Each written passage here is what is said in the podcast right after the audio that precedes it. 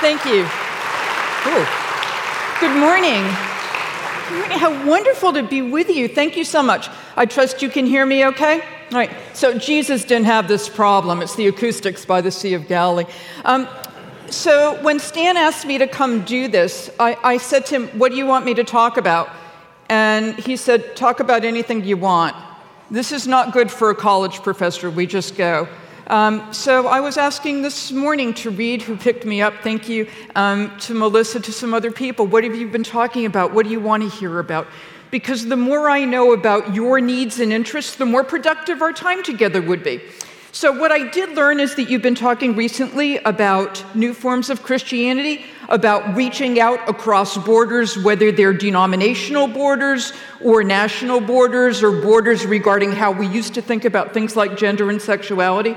So I thought it might be good this morning to talk about borders. And I also thought it would be good to talk about Jesus, because I think that's important in a church context. So we'll talk about Jesus and borders for a little bit. And I hope I will leave you intrigued or encouraged, perhaps a little bit confused. And that's okay too, because I'm back here this evening for question and answer. So if I say anything that strikes you as unhelpful or insufficiently argued or potentially blasphemous, you have this evening to take me on. That's fine. Um, and, and, since I do live here in Nashville and I do teach at Vanderbilt, you're welcome to send me an email. You can find me on the Vanderbilt homepage. We'll start by talking just a little bit about questions of faith, because faith is helpful here. Um, when some of my students approach the issue of faith, they approach it as if it's a mathematical problem. And if you simply had enough information and enough intelligence and enough patience, you would get the right faith, right? You just had it.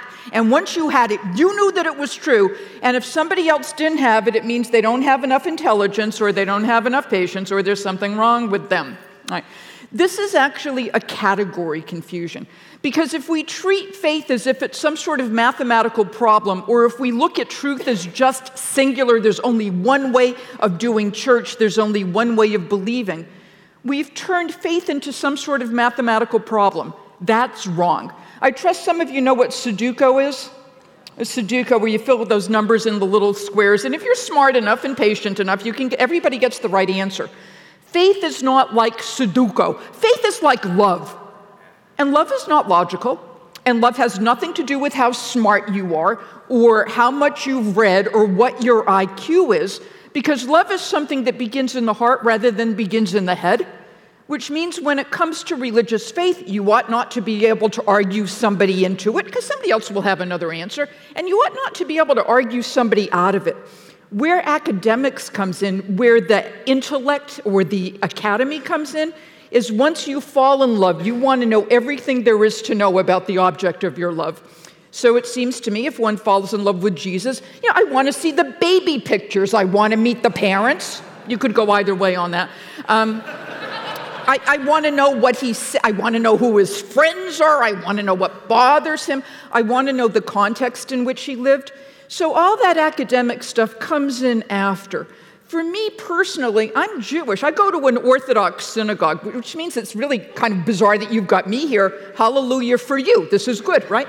Um, so for me, my heart is completely filled with my own Judaism I do not worship Jesus as Lord and Savior. On the other hand, I've dedicated my life to trying to understand him because I think he's absolutely fabulous. If I think he's terrific and I'm on the outside, how much more so should people on the inside think? And it seems to me, in understanding Jesus, that if one is a Christian, Jesus probably ought to be more than just a really interesting teacher or a really good rabbi. He's got to be more than that. But he's also got to be that really good rabbi who would have made sense to people who, whom he encountered. I mean, his neighbors in Galilee, the priests in Jerusalem. So, my own sense is if I can understand him as a first century Jew, that should be of interest to me because it's Jewish history, like he's one of ours. Um, but it should also be of interest to people who worship him. Does that make sense? Okay. So let's look at him in terms of how he defines the other and who's on the outside, and what pointers we can get from him by understanding this sense of the other. And we'll just take a couple of soundings on this. The easiest way to look at Jesus in terms of dealing with the other is in the parable of the Good Samaritan. And I'm trusting you know this. Good Samaritan? Okay. Yeah, right? Good? Yes? Good. All right. Mean, you can talk to me. It's okay. We do this in the synagogue. We talk to each other. It's fine. Get an occasional amen. Yeah. Okay. So in the parable of the Good Samaritan, what we typically miss is the run up to the parable. Remember the fellow going down from Jerusalem to Jericho? Well, there's a setup to that, and the setup actually talks about self and other.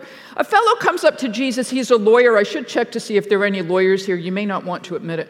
Um, lawyers, lawyers in the Gospels typically get bad press. They're legal experts. And he comes up to Jesus and he says, What must I do to inherit eternal life? Which is a terrible question because it's suggesting that eternal life is some sort of commodity to be inherited rather than a gift freely given, which first century Jews would have known. And the point is, he stood up to test Jesus. To test in Greek, the language of the New Testament, is the same word as the word to tempt. That's what Satan did to Jesus back then. So the lawyer's in Satan's role. I'm not really on his side. And if you know the story about the temptation, this is my first example of proof texting where somebody shoots a verse at somebody and somebody shoots a verse back, right? We do this in Nashville on occasion. Um, it tells us, even from the contest with Satan, that the Bible is given to us as a rock on which to stand, rather, I think, than a rock thrown to do damage at somebody else. So, in looking at the question of self and other, how do we ground ourselves in the biblical tradition and make sure that that grounding is used to welcome people and welcome the stranger rather than to push somebody else or to demonize somebody? But here's our lawyer What must I do to inherit eternal life? And Jesus, good Jewish teacher that he is, turns the question back on the lawyer. We do this. It's called the Socratic method. You answer a question with a question. Socrates got it from us. And he says to the lawyer, so, what is written in the law, what do you read there? And you can hear that stress on literacy, and it's repeated. What is written, what do you read?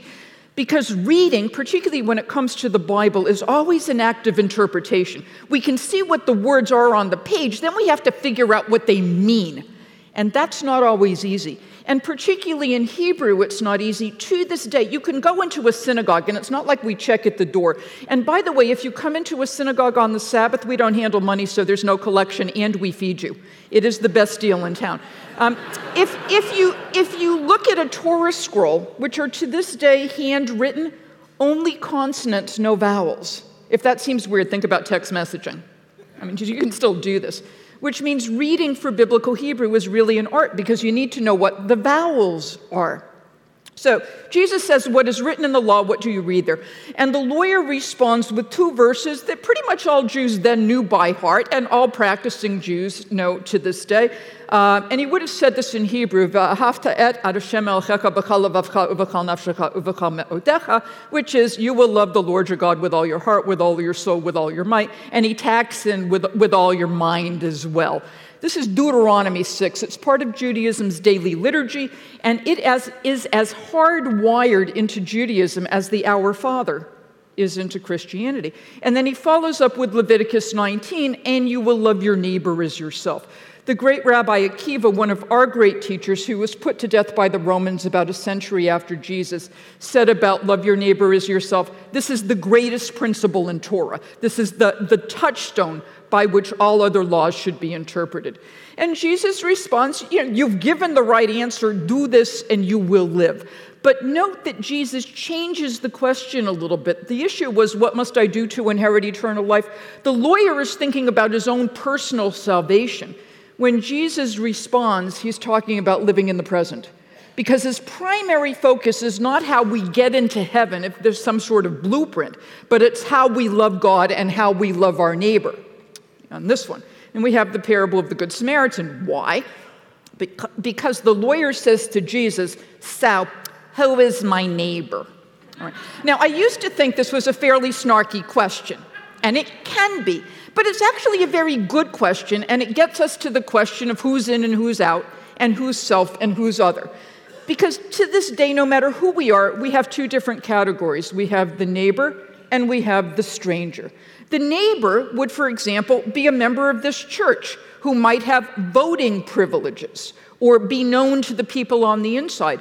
The stranger is the person who walks in by herself early in the morning and sits by herself and prays that somebody will come and say hello before you're asked to do so. Yeah. Who's neighbor and who's stranger?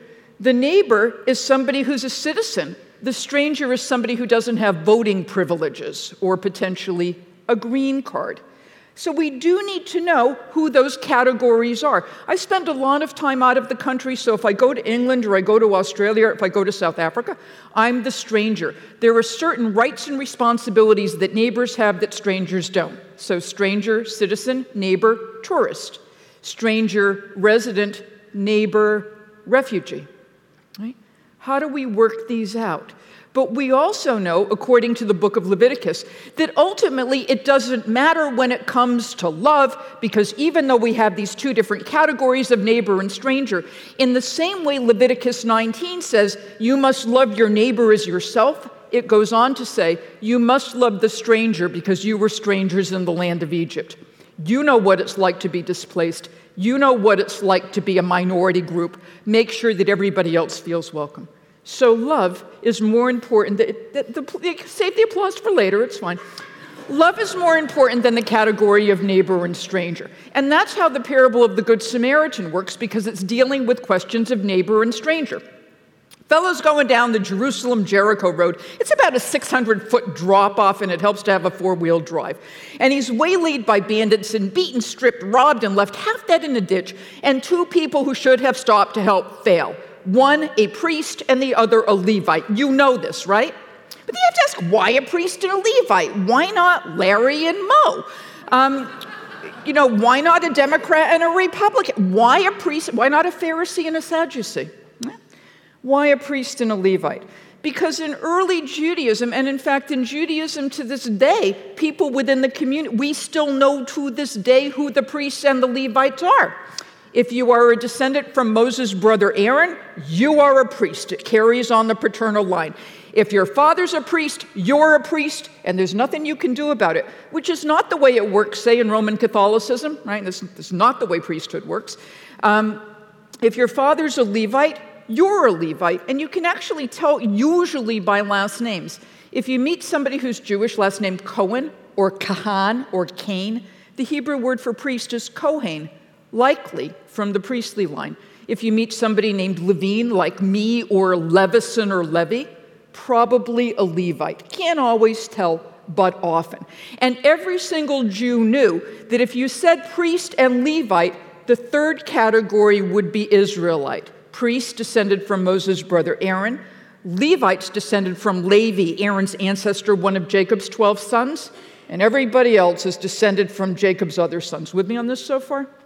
So now let's do congregational participation. I'm going to get, we're going to do this twice. I'm going to give you two names, you're going to give me the third. I don't think you can get this wrong, but we'll try. Larry, Moe, of course, Jews, by the way. Um, at least in the original. Father, Son, you can say Holy Ghost, it just dates you, but yeah, so Holy Spirit. Um, if you know the first two, you know the third because they're the neighbors, they're the insiders, and the first two set up the third. Except the parable, and parables never go the way you think they're going to go.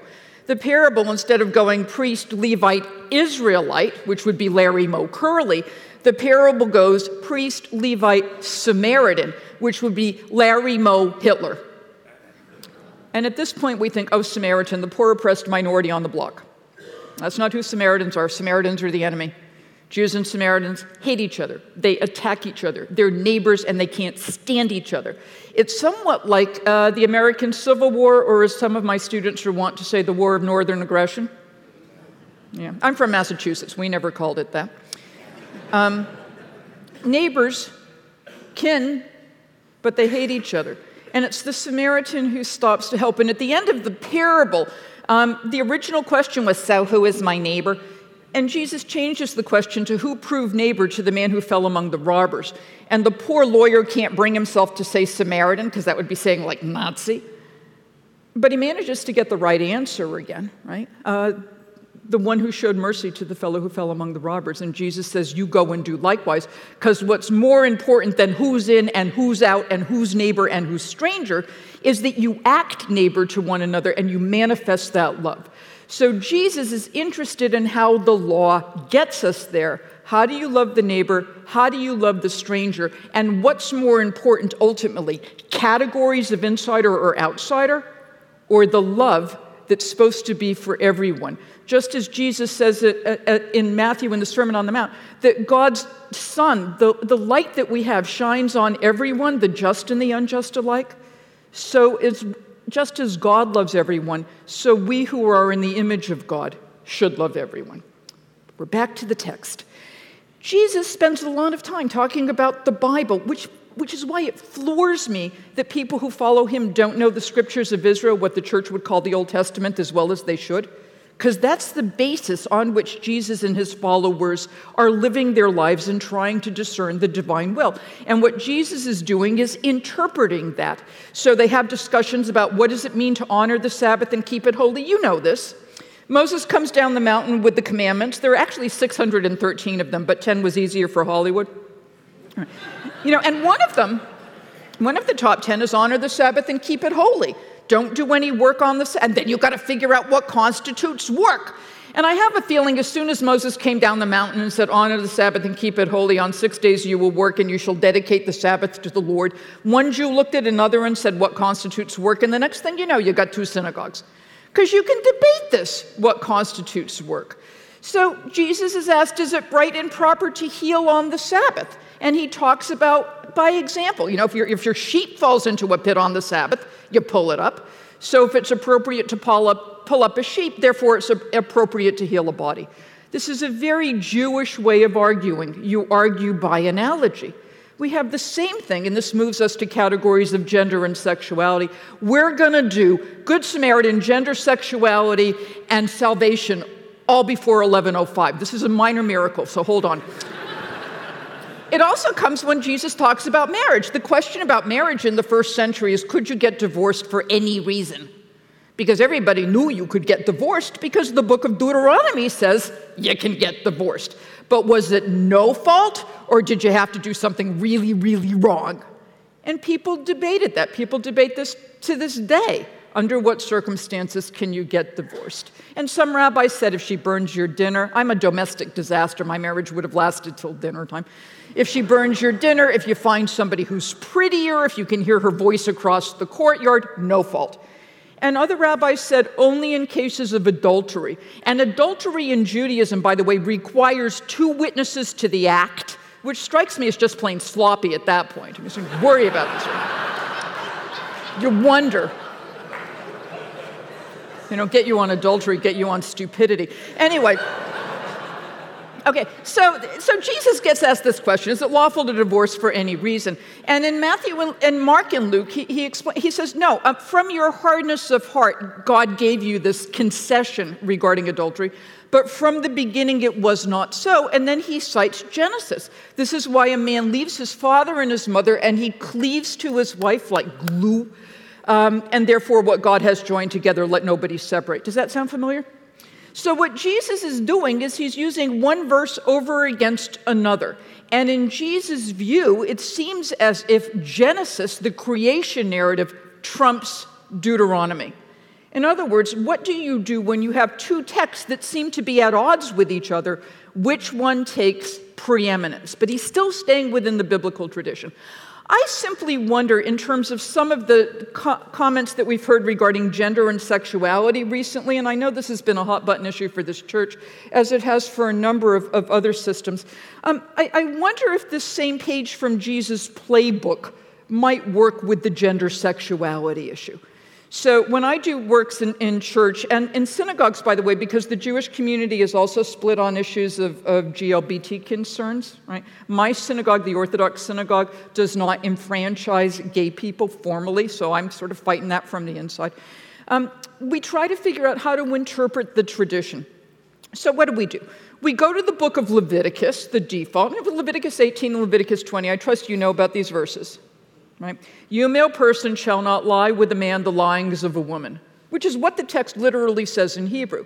But when you think about it, and here we're talking about how do we interpret material, I don't know exactly what that means. If the text had simply said, do not put this organ in that place, then I would know. That would be clear. But it doesn't say that. It says, don't sleep with a man the way you would sleep with a woman. And then I got to think, what does it mean to sleep with a woman? Does it mean you roll over and you know hog, hog the sheet? Um, does it mean who gets the remote control? Does it mean intimacy? And if so, of what sort? So already I have to guess, but let's say it means what most people think it means. Let's say. Then we have to worry about well, if it really means you can't have two men engaging in some sort of sexual penetration. Can I say that on a Sunday morning? oh my. Do come back later. This is only foreplay for the sermon.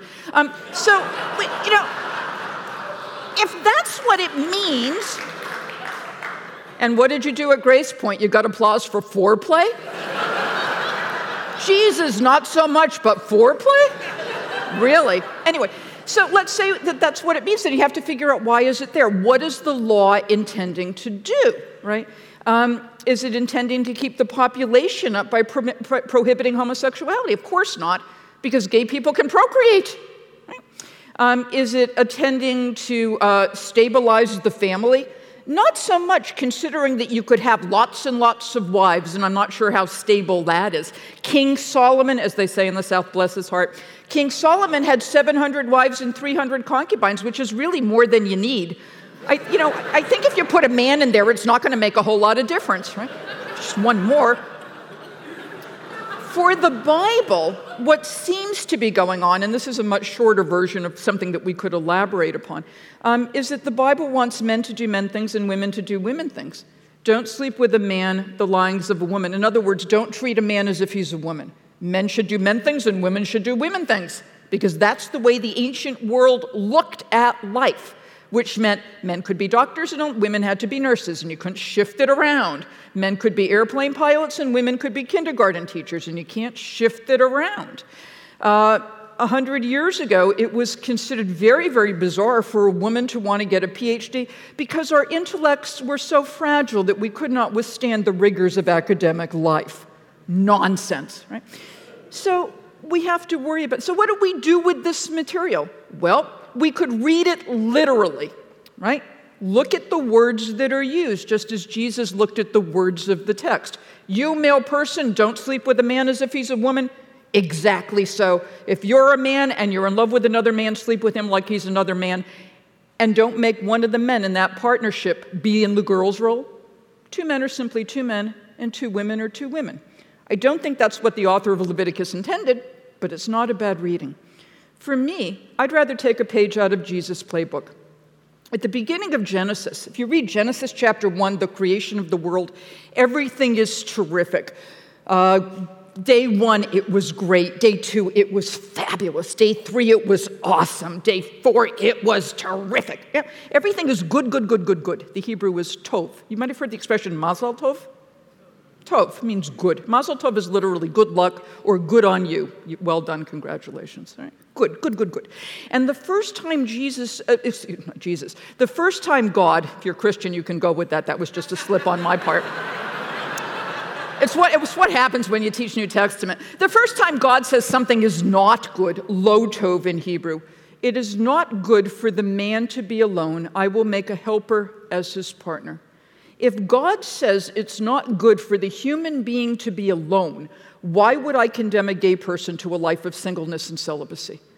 In other words, just as Jesus uses Genesis to trump Deuteronomy on divorce, which doesn't really seem to be a hot button issue these days, and Jesus is pretty clear about that, why can't we use Genesis to trump Leviticus and say what's really most important in terms of the created beings that we are, all in the image and likeness of God, is it's not good for the human being to be alone, and it's none of our business when, when somebody says, Here's the person with whom I want to spend the rest of my life. Maybe that's a page out of the Jesus playbook, and we might perhaps go there. In terms of interreligious dialogue and who's saved and who isn't, well, salvation is a really kind of iffy thing because how do you know? How do you know? So my students, well, they know, of course, because they've got their text open to John chapter 14, where Jesus says, I am the way, the truth, and the life, and no one comes to the Father but by me. You've probably heard that, right? Well, for the Gospel of John itself, it's actually an answer to a question. So, just as it helps to hear the parable of the Good Samaritan in light of the run up with the lawyer, it helps to look at passages in terms of what comes before and what comes after It's actually an answer to a question. Uh, there's a fellow named Thomas, you might recall Doubting Thomas at the end of John, the one who says, I'm not going to believe unless Jesus puts in a personal appearance, right? That Doubting Thomas. Thomas says to Jesus, Show us the way. And Jesus says, I am the way. Like, have you not been paying attention for the past 14 chapters? But in the early church, uh, people had patron apostles. Uh, there was a group that, that flanked around Matthew, and a group that flanked around Luke, and groups that flanked around Paul. You can see this in First, First Corinthians, right? where Paul talks about factions in the church. I belong to Paul, I belong to Cephas, I belong to Apollos, I belong to the Christ. And they're all splitting up with their go to teacher. Well, Thomas was one of those go to teachers.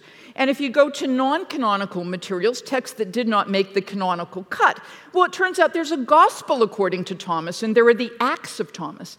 And in all of this Thomasine, that's the adjective, all of this Thomasine literature, Thomas is like a guru, and you don't get saved by the cross, and you don't get saved by, as they say in the South, the blood of Jesus. You get saved by knowledge. And if you simply have the right answer, the Sudoku model, you too can be saved. So Thomas is basically asking Jesus, Give me the inside information so I can work out my own salvation. And Jesus says, at least for the Gospel of John, you can't do it on your own. You got to do it through me, and you have to do it through the cross. You have to do it in terms of no greater love than giving up what you are and who you are for someone else. That type of love. So it's really an answer to a question. What happens today? It gets used as a general model to say, here's salvation, and unless you believe in Jesus, you are going to fry in hell. All right. So, how do we deal with this? Mostly what I do is history, and what I've been doing so far is basically history and looking at text and translation. But when it comes to salvation, I don't have any history because salvation's in the future. So, you can't be an historian and talk about who's saved and who's damned, but you can be a theologian. So, I put on my other hat. Here's what I imagine might happen, and this I made up. So here's how it goes.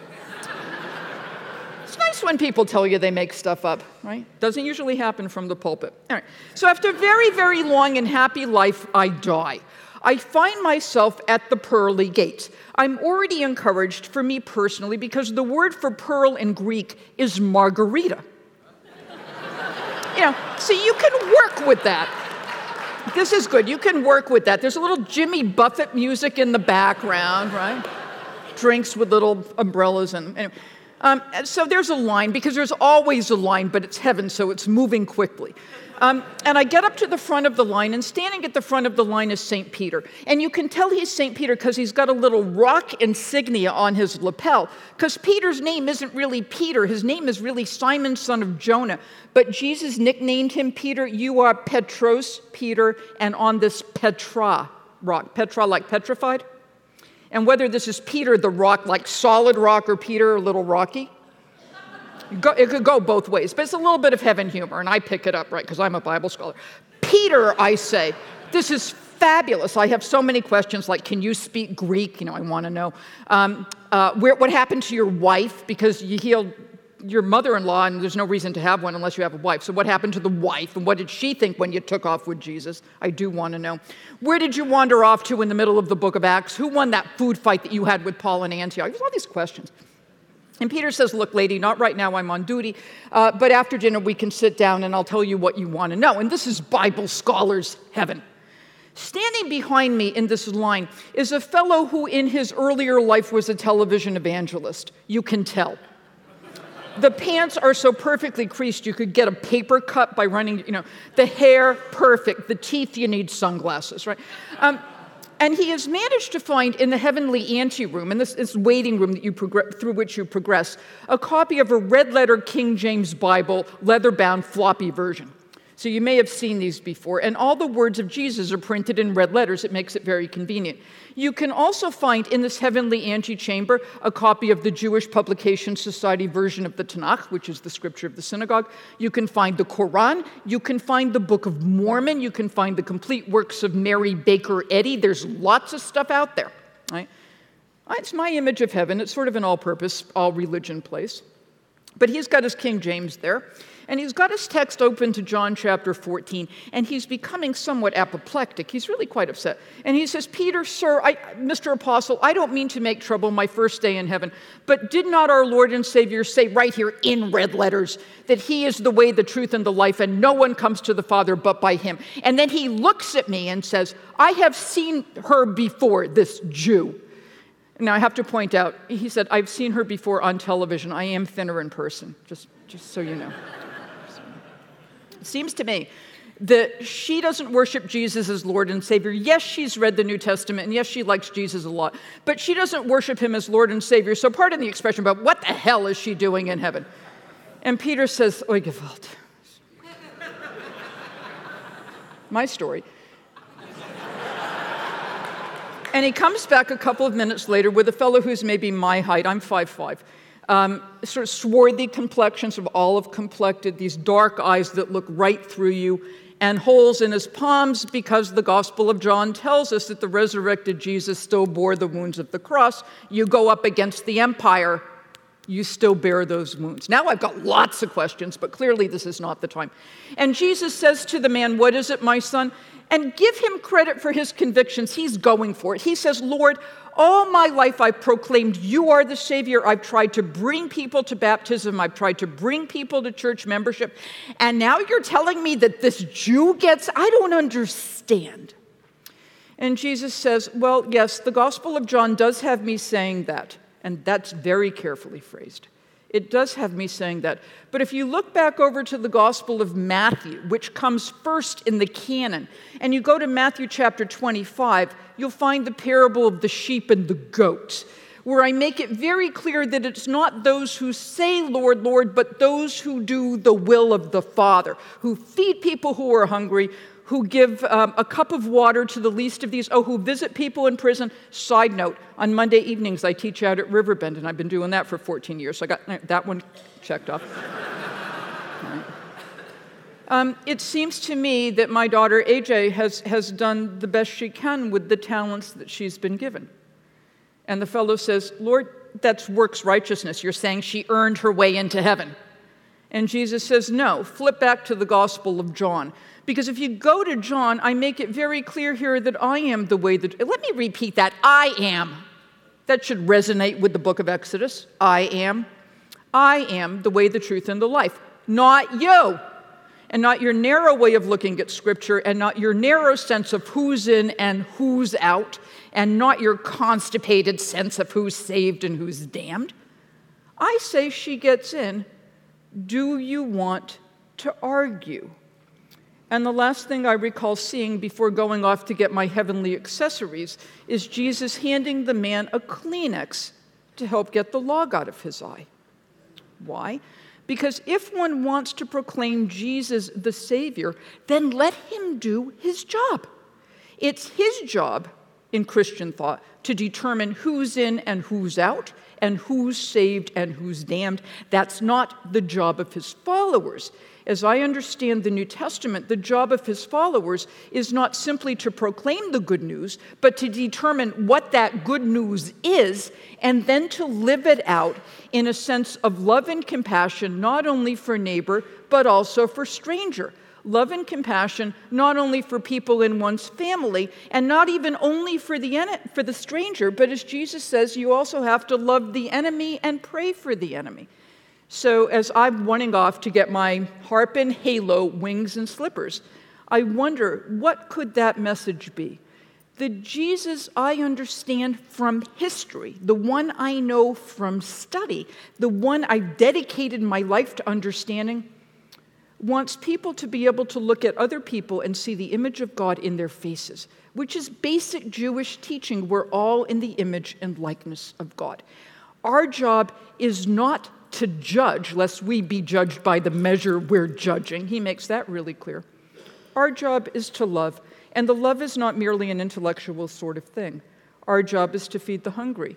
Our job is to sit by the bedside of somebody who's ill. Our job is to walk with somebody who's lonely.